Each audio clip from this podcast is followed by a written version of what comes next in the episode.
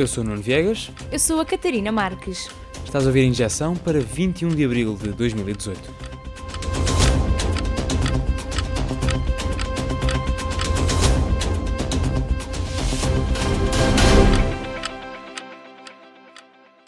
Uma investigação do Expresso mostrou que vários deputados das ilhas acumulavam apoios do governo para se deslocarem até casa. Acontece o seguinte: o governo prevê que os deputados vão a casa todas as semanas. Portanto, paga semanalmente 500 euros a cada deputado das ilhas. É o valor de um bilhete de ida e volta na classe económica com flexibilidade de agendamento. Os deputados recebem o dinheiro, quer viagem, quer não. Agora, se viajarem, podem pegar nos bilhetes, na fatura e pedir o subsídio social de mobilidade. É um apoio do governo para todos os residentes nos Açores e na Madeira. Basta pedir a diferença entre o valor pago pela passagem aérea e o valor máximo imposto por lei. São 134 euros para os Açores e 89 euros para a Madeira. Significa que o Estado não só paga as viagens, como reembolsa os deputados pelo dinheiro gasto pelo Estado.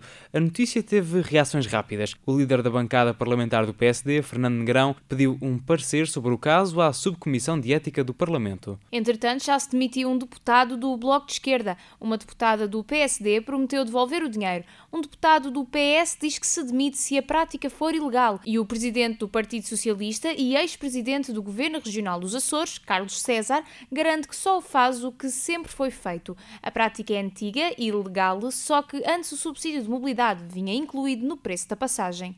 Entretanto, fora do Parlamento, António Costa e Rui Rio apertaram as mãos. O PS e o PSD fecharam acordo. Há consenso entre socialistas e sociais-democratas sobre a descentralização e o uso de fundos europeus. Há dois objetivos claros: transferir fundos e poderes para os órgãos locais e garantir o máximo de apoio possível na próxima vaga de fundos europeus. Mas os acordos não fazem tudo. A regionalização do país e o destino específico dos fundos são temas para a próxima legislatura.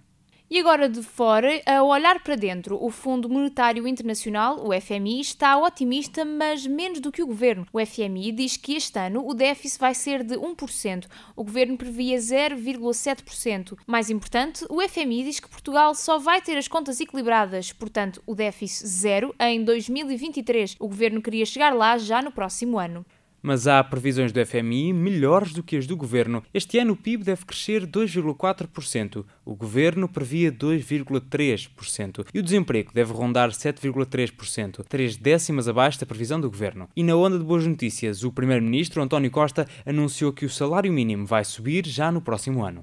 A Comissão Europeia deve multar a Altice já este ano. Em causa está a compra da PT Portugal, antes da data permitida. Em 2014, a empresa chegou a acordo com os brasileiros da Oi para ficar com a PT Portugal. No ano seguinte, a Altice recebeu luz verde de Bruxelas, mas com condições. A acusação é simples. A Altice adquiriu a PT antes de ter as aprovações necessárias. A Comissão Europeia abriu uma investigação em maio do ano passado. Agora, a Altice arrisca pagar uma coima até 10% do volume de negócios. Dá mais de 2 mil milhões de euros.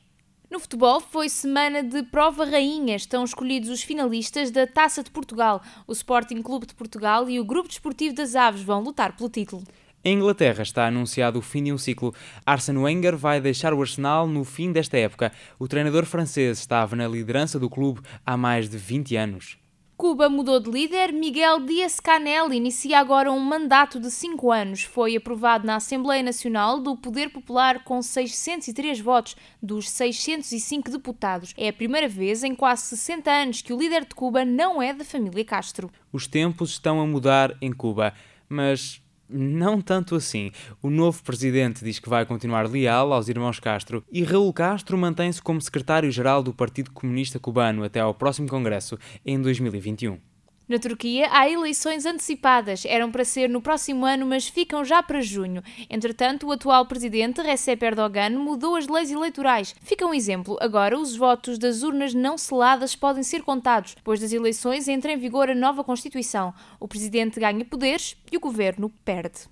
Na Síria, todos perdem. A diplomacia em torno da guerra marcou a semana. Tudo começou com uma ofensiva por parte dos Estados Unidos, Reino Unido e França. Na última semana, os três países tinham bombardeado centros de armas químicas na Síria. O objetivo era eliminar o arsenal de armas químicas no país. A Rússia propôs condenar o ataque na ONU. A resolução foi chumbada. Depois de ofensivas militares e ameaças económicas, ficou tudo na mesma. Os americanos recuaram nas ameaças de mais sanções económicas aos russos.